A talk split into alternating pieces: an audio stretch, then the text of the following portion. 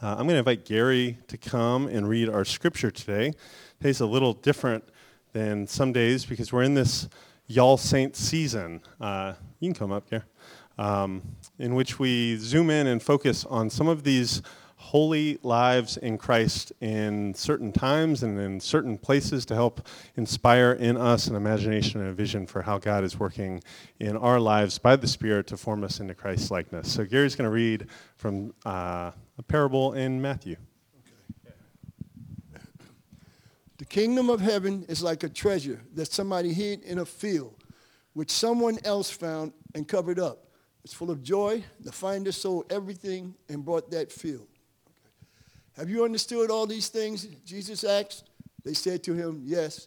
Then he said to them, Therefore, every legal expert who has been trained as a disciple for the kingdom of heaven is like the head of a household who brings old and new things out of their treasure chest. Okay, okay. when Jesus finished these parables, he departed. When he came to his hometown, he taught the people in their synagogue. They were surprised and said, Where did he get this wisdom? Where did he get the power to work miracles? Isn't he the carpenter's son? Isn't his mother named Mary? Aren't James, Joseph, Simon, and Judas his brothers? And his sisters? Aren't they here with us? Where did this man get all this? They were repulsed by him and fell into sin. But Jesus said to them, Prophets are honored everywhere except in their own hometowns and in their own households.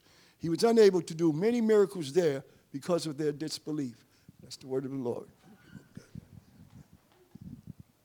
Thanks, Chi. Um, so today we're zooming in on the life of a woman named Elizabeth Cotten. Uh, first, I'll start by uh, shouting out the um, Sandlot baseball team in Carrboro for giving me the shirt. Um, uh, particularly my friend Brad, who is a player coach in the mold of, you know, Pete Rose or someone like that. It's a very throwback crew, but they named their whole team after Elizabeth Cotten in her famous song. Um, Elizabeth was known as Libba, and Libba's life reads like a parable. Uh, stay, stay with me on this. It is a parable of treasure hidden in a field not very far from here.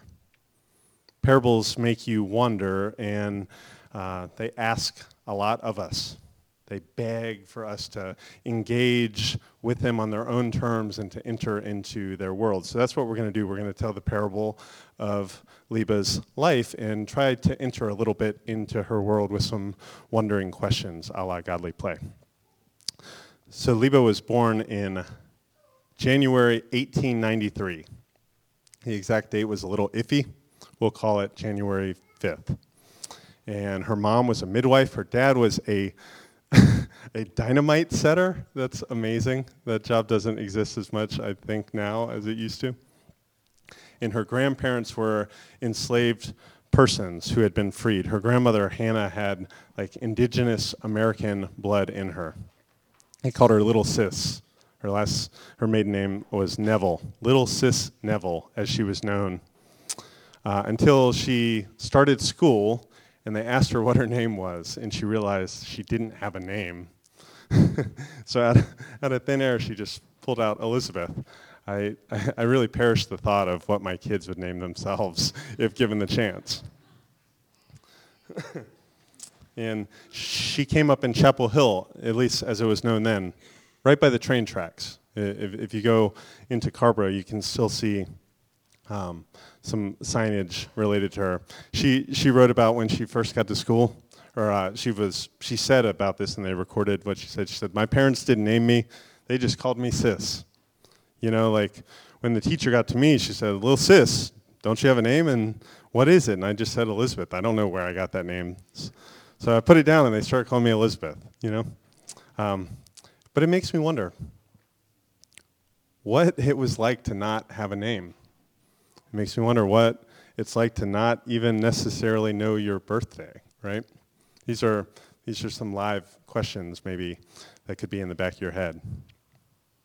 So Elizabeth's Chapel Hill, now known as Carrboro, but we'll get to that, it was itself a place of hidden treasures. but out of necessity. As a much older woman, Elizabeth told this story. She recounted that um, whenever her household was fortunate enough to be able to afford and eat meat, uh, her dad would cut the meat off the bone and bury it in the yard for later. Literally cover it with dirt until it was time to cook it up because they were afraid that a white man would come by and take it away from them. So they could just show him the bone with like a little scrap of meat still on it uh, and claim that it was already gone. She later recounted and uh, uh, not remembering getting a whole lot of, quote, roughness from white people where she grew up, but she also grew up knowing about treasures in hidden fields. She knew how treasures hidden in fields tasted. She, she knew that treasures hidden in fields were maybe even a necessity. And, and it formed a certain type of person to have to bury your dinner. It formed a person who was attentive and watchful, who was instituted into a ministry of noticing and a quiet faithfulness that was creative and improvisational and resourceful. This creativity and resourcefulness continued in her childhood. When she was eight, in like a classic little sister, she was one of five. She would sneak into her older brother Claude's room and, quote, borrow his banjo. And she was left handed, so she would flip it over and noodle and create and learn upside down and backwards. She'd slip the banjo back where she found it, like so many younger, sneaky siblings that aren't as sneaky as they think they really are, because the broken strings would always give her away, and Claude would, you know, be so frustrated with her. I wonder, I wonder, I wonder what it would be like to grow up in a world that seems wrong-handed. Uh, a world that, that everything's kind of upside down and backwards, or you have to do that to make it fit or to fit in. When Libba was 10 or 11, she worked the better part of a year doing chores, and she earned about 75 cents a month so she could go down the street and buy her own little Stella guitar. She'd play and play, again, upside down and backwards. She, she never restrung it or she never took lessons. She just adapted and listened and played and played until the sounds that she could hear matched the sounds in her head and also matched the chug and the rhythm of the freight train right outside of her home. She was about 11 when she wrote the tune that she's known for, Freight Train. It's a ditty of, of longing for another place, but it's, it's really deeply situated in the place that she was. It's, it's beautiful and it's haunting. It was simple enough to be written by an 11 year old, but also deep and profound enough to ignite the imaginations of folks, folk and blues luminaries, people like Leadbelly and Woody Guthrie and Muddy Waters and Joan Baez and Peter, Paul and Mary and Bob Dylan and Alice Gerrard and Rhiannon Giddens and the Grateful Dead and the list goes on. Like homework, go home and listen to Freight Train and then turn on um, Paul Simon's The Boxer and tell me if you hear things that sound a little similar, right? I wonder what it, why that freight train was so inspiring to this little girl. I wonder why that song has become so inspiring to so many since. At age 13, Libba got baptized. She, she came into Rock Hill Baptist Church. Um, it was one, it was once, it's not there anymore, but it was once located in what's now a parking lot on Franklin Street for a really nice restaurant. RIP church buildings. It's here she learned to write and play church songs. It's here she was also told that she could no longer play the devil's music by that deacon at that church. That's a freezing cold take that just did not age well, right? But she was so serious about her faith in Jesus and she was so obedient to her church leadership that she laid down that Stella guitar. Two years later, she married Frank Cotten and they had their first baby, uh, Lily, when she was 16. Not as weird as it sounds now then. Um, but she wouldn't play that guitar again except for the occasional church performance for about 40 years. A treasure hidden in a field. I wonder what it felt like for Libba to be told to put something down that she loves. When learning about the lives of some saints, you, you have to read volumes of their work. Like if you're trying to do this sermon or a sermon like this on someone like Augustine of Hippo or St. Thomas Aquinas, you don't really have to wonder what they thought about God, right? Or how their lives were being changed by the Spirit as they walked with Jesus. They'll tell you if you have enough time to read. Uh, but with others like Libba, we only have their prayers. We only have their songs. There are these huge gaps and these silences and these long stretches that we don't hear much. For, for Libba, it was like 40 years before we heard much. Some of the reason for that was the time. Before technology, before social media, before we could tell what someone ate for breakfast or what their hottest take was on anything that occurred.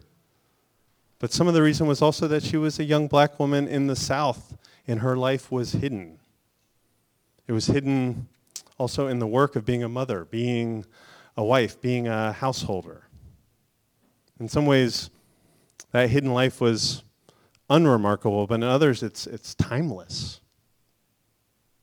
It's never far from the lives of the poor and those who are, whose lives are wrapped in vocations of caring for others. Her life was also hidden by her church community. There's, there's a real bittersweetness here. I hope, you, I hope you can see that. His community ignited her faith, but it also suppressed her, her tremendous gift. One wonders who she might have been had this treasure not been hidden. One also has to, to, to an extent, admire her devotion, her humility. I can't help but draw some parallels to the gaps we have in the life, in the life of Jesus in the Gospels, and also Jesus' tenuous relationship with his local worshiping community. There are these long, unrecorded stints. Jesus is born, the Magi come. Several years later, he shows up at the temple as a 12 year old. Several decades later, he shows up to be baptized in the Jordan River and to preach good news to the poor, right? We, we have all of these blanks. The very faith community that nurtured Jesus in his youth also conspired towards his death on the cross. These lives, prophets not always received in their hometowns or their home churches, are cautionary tales for church folk like us. They invite us to live in this tension that church communities can be both places of life giving flourishing, but also places that can traumatize. So, like her guitar playing, Libba presents a backwards and upside down way of engaging. She fits in, she adapts, she creatively makes do and makes something not ideal, beautiful, and new. This energy was channeled into her relationships and into her work for several decades. And I can't help but contrast that with another uh, figure of her time. Contrast her gentleness and her train like rhythmic living to another of her, like, kind of roughly contemporaneous people in her place. A guy named Julian Carr. Does anyone know about Julian Carr? Does anyone know Carrboro? right? Has anyone been to Duke? Yes. Um, Julian Carr was an industrialist. He was a philanthropist. He was a tobacco magnate. He's who Carrboro is named after, along with several buildings uh, on both campuses of Duke and UNC. Carr-Mill Mall in Carrboro is named after him. Among the many things that Carr was famous for in his time, he was a partner in Blackwell Bull City Tobacco Company. Should ring a bell. He was nominated to be the Vice President of the United States of America in 1900. He was the largest single donor also to the Silent Sam Confederate Alumni Monument on UNC's campus. If you've lived here for a few years, you've heard a little about that. He was also the one who funded the building of Rock Hill Baptist Church, their second building that Libba was baptized in. Presumably, he funded it to make room for his business venture where the first one stood. Carr was a very well known Christian. He poured immense amounts of money and resources into funding missionaries, sending Bibles to China. And he was also a very well known white supremacist. He's vocally supported the KKK. He, he spoke favorably about the Wilmington Massacre. He opposed the 15th Amendment that gave black men the right to vote. All of these things are true. I don't care to read the words from the Silent Sam dedication. If you have the stomach for them, they are easily found. They are truly disgusting. But it's also true that this man helped to start North Carolina Central University. Duke University, Trinity UMC downtown, Davidson, Wake Forest, Elon, Greensboro, and others. A lot of good and ambitious things were done by Julian Carr and his family. Rarely did he have to adapt to his surroundings.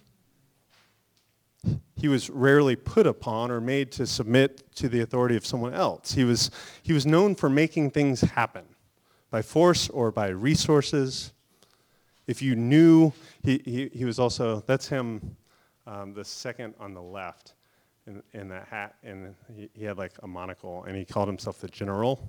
Um, uh, if you knew General Carr, and you made a good enough pitch to them, to him, it was a good way to get what you wanted to. Carr knew so much about treasure. He didn't know a whole lot about hiddenness. it was astounding to me to see the ways that these two lives intersected a little bit in the contrast in their shape and the ways that their faith in Jesus operated in each of their lives. It, it, it makes me just wonder, and I, I don't have a good answer to this wondering. It makes me wonder how we can remember well the lives of holy ones in Christ who did and said things that aren't very holy. It, it, it, makes me wonder how we can see ourselves as saints, holy ones in Christ, when we don't do or say things that are very holy. That should, that should bug you. It bugs me. So, flash forward many years.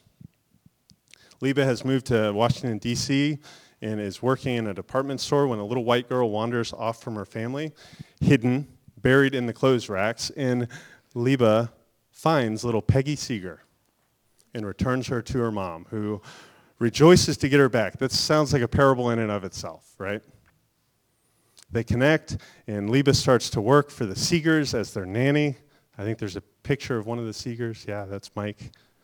Some time goes by, and Libba is delighted to be working in a house with these kind folks who also happen to be like the royal family of the emerging folk scene of the 50s and 60s. Ruth Crawford Seeger is a composer, and Charles Seeger is an ethnomusicologist. Mike Seeger, who's pictured, is a folklorist. Pete Seeger is a folk singer and activist. Um, note in this picture, they're playing, they're each playing the guitars upside down and backwards. Libba the quote right way. And Mike says, I think I got it this time, Libba. he, he doesn't have it, right? so she's working in this musical house, and there's always music happening. There's instruments everywhere, musicians coming through to play and to record. She started to pick up guitars for lullabies, for crowd control. Parents, can I get an amen? And in her free time, and she played it like she always did, upside down and backwards in what would come to be known and imitated by her distinctive cotton picking style. And I'll, I'll, I'll blow Toph up for a sec. That he's playing he's playing some version of that today, like every song, and that's the Easter egg. So good job, Toph. Way to way to pick up the assignment. Awesome. Needless to say, though, these these folkies, the Seegers, they took notice and they moved Libba from the periphery to right in the center when these bluesmen and folksters would come through. She became like part of the jam sessions. A hidden treasure had been uncovered. Uh, Laura Veirs, who's a folk singer out in Portland, she has a great line in her kids' book. She says, Soon the whole house was turned upside down and backwards, just like she plays. The, the children were clearing the dishes and washing up. The bluesmen were winging Libba's songs and Ruth was playing along, everyone wanted to hear Libba's music. This was an inversion of the order of things. A grown Peggy Seeger reflected that Libba was her music. That when she started to play, she was no longer the quote, help. I wonder what it felt like for Libba to be encouraged in her music when she had previously only been discouraged. I wonder what it felt like for her to be seen and centered and have the way others looked at her drastically changed. I, I wonder if that made her proud. I wonder if it made her embarrassed. She was 62 years old when she recor- recorded her first album. Then she played the Newport Folk Festival. She won a Grammy. She's a Heritage Fellow. And last night, the, the 5th of November 2022, she was inducted into the Rock and Roll Hall of Fame. How cool is that? Her story is truly a parable of a hidden treasure, of a, also of a hidden life in Christ that peeks through and shines. A person who displays rare grace, even in the ways she remembers some of the people who so clearly subjugated or wronged her. In Libba's life, we see Jesus, the parable teller, the prophet who was not received well in his hometown during his time. It took Libba more than 40 years and a move to D.C. to be quote unquote discovered. She wrote the song when she was 11. I love the part of our passage today from Matthew's Gospel that when Jesus finished telling this string of parables, he departed. and when he came to his hometown, he taught people in the synagogue, and they were surprised and said, Where did he get this wisdom from? Where did he get this power to perform these miracles? Isn't this the carpenter's son? Isn't his mother named Mary? Aren't his brothers James and Joseph and Simon and Judas and his sisters, aren't they with us? Where did this man get all this? It says they were repulsed by him and fell into sin. There's a real struggle to see the gifts and the goodness in the presence of God when there is familiarity. This happened to Jesus, and it happens all the time to us. Lives like Libba's challenge us to see more clearly, to see better, to move from being baffled, him, her, to rejoicing. It says Jesus' crowd was repulsed by someone they thought they knew all about, and that he might speak with such authority and such creativity. He, I, I think they were, were just feeling that, that snag that, that he might reflect back on them something they didn't want to see about themselves. So this caused them to sin. It caused them to be angry. It caused them to become violent. It caused them to give in to self protection, to move fast and break things rather than to slow down and mend. It, it, it, it, it prevented them from being able to create a song with the rhythm of the train outside of their window. Like, this is parable stuff. Picking up the things around us and understanding that God is, is with us and God is doing something even here and even now. The, our passage says, the head of a household who brings old and new things out of the treasure chest. That's what God is doing in our midst. So Libba also is kind of a gentle prophet in her hometown. She displays the, the hiddenness of the truth that longs to be revealed. She's the product of a church that served to both inspire her and to suppress her.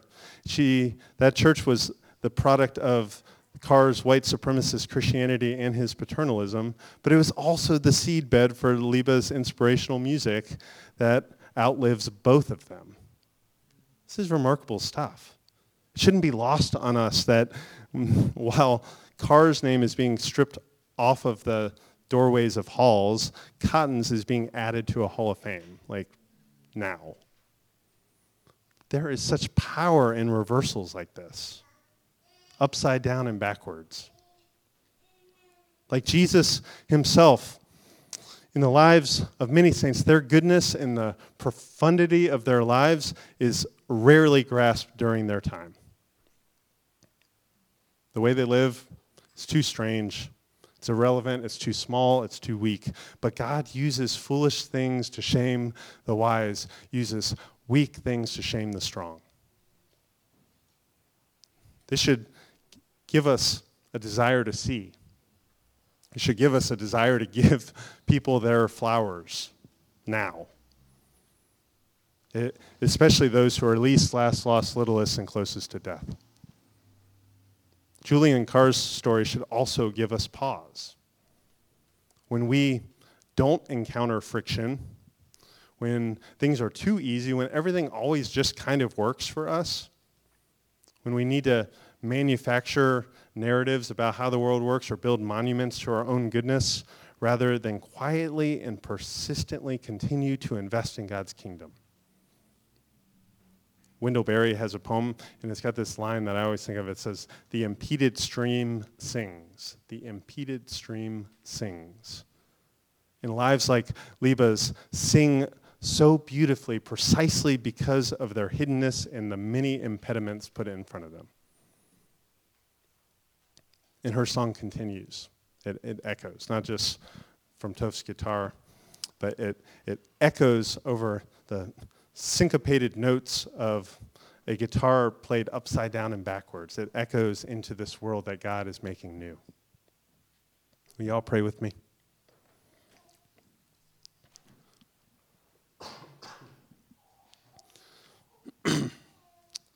Lord Jesus, we give you thanks. We give you thanks for these lives that are really different from ours, but um, not far from us. We give you thanks for um, Elizabeth and for the many saints who live with you and um, cheer us on and um, want to welcome us uh, into Christ's presence. Uh, we thank you for the inspiration of uh, Libba's hidden life and um, what a treasure she was and is. Uh, Lord, open our eyes uh, that we can see. Uh, make us courageous um, to um, sell all that we have and all that we know um, for these hidden treasures. Uh, thanks for Jesus and for your spirit that shows us how to live and helps us into Christ likeness. Uh, Lord, continue to craft us um, into the exact version of Jesus for each of us. Uh, equip us in this community to appreciate and to empower uh, these saints. Pray all this in Jesus' name. Amen.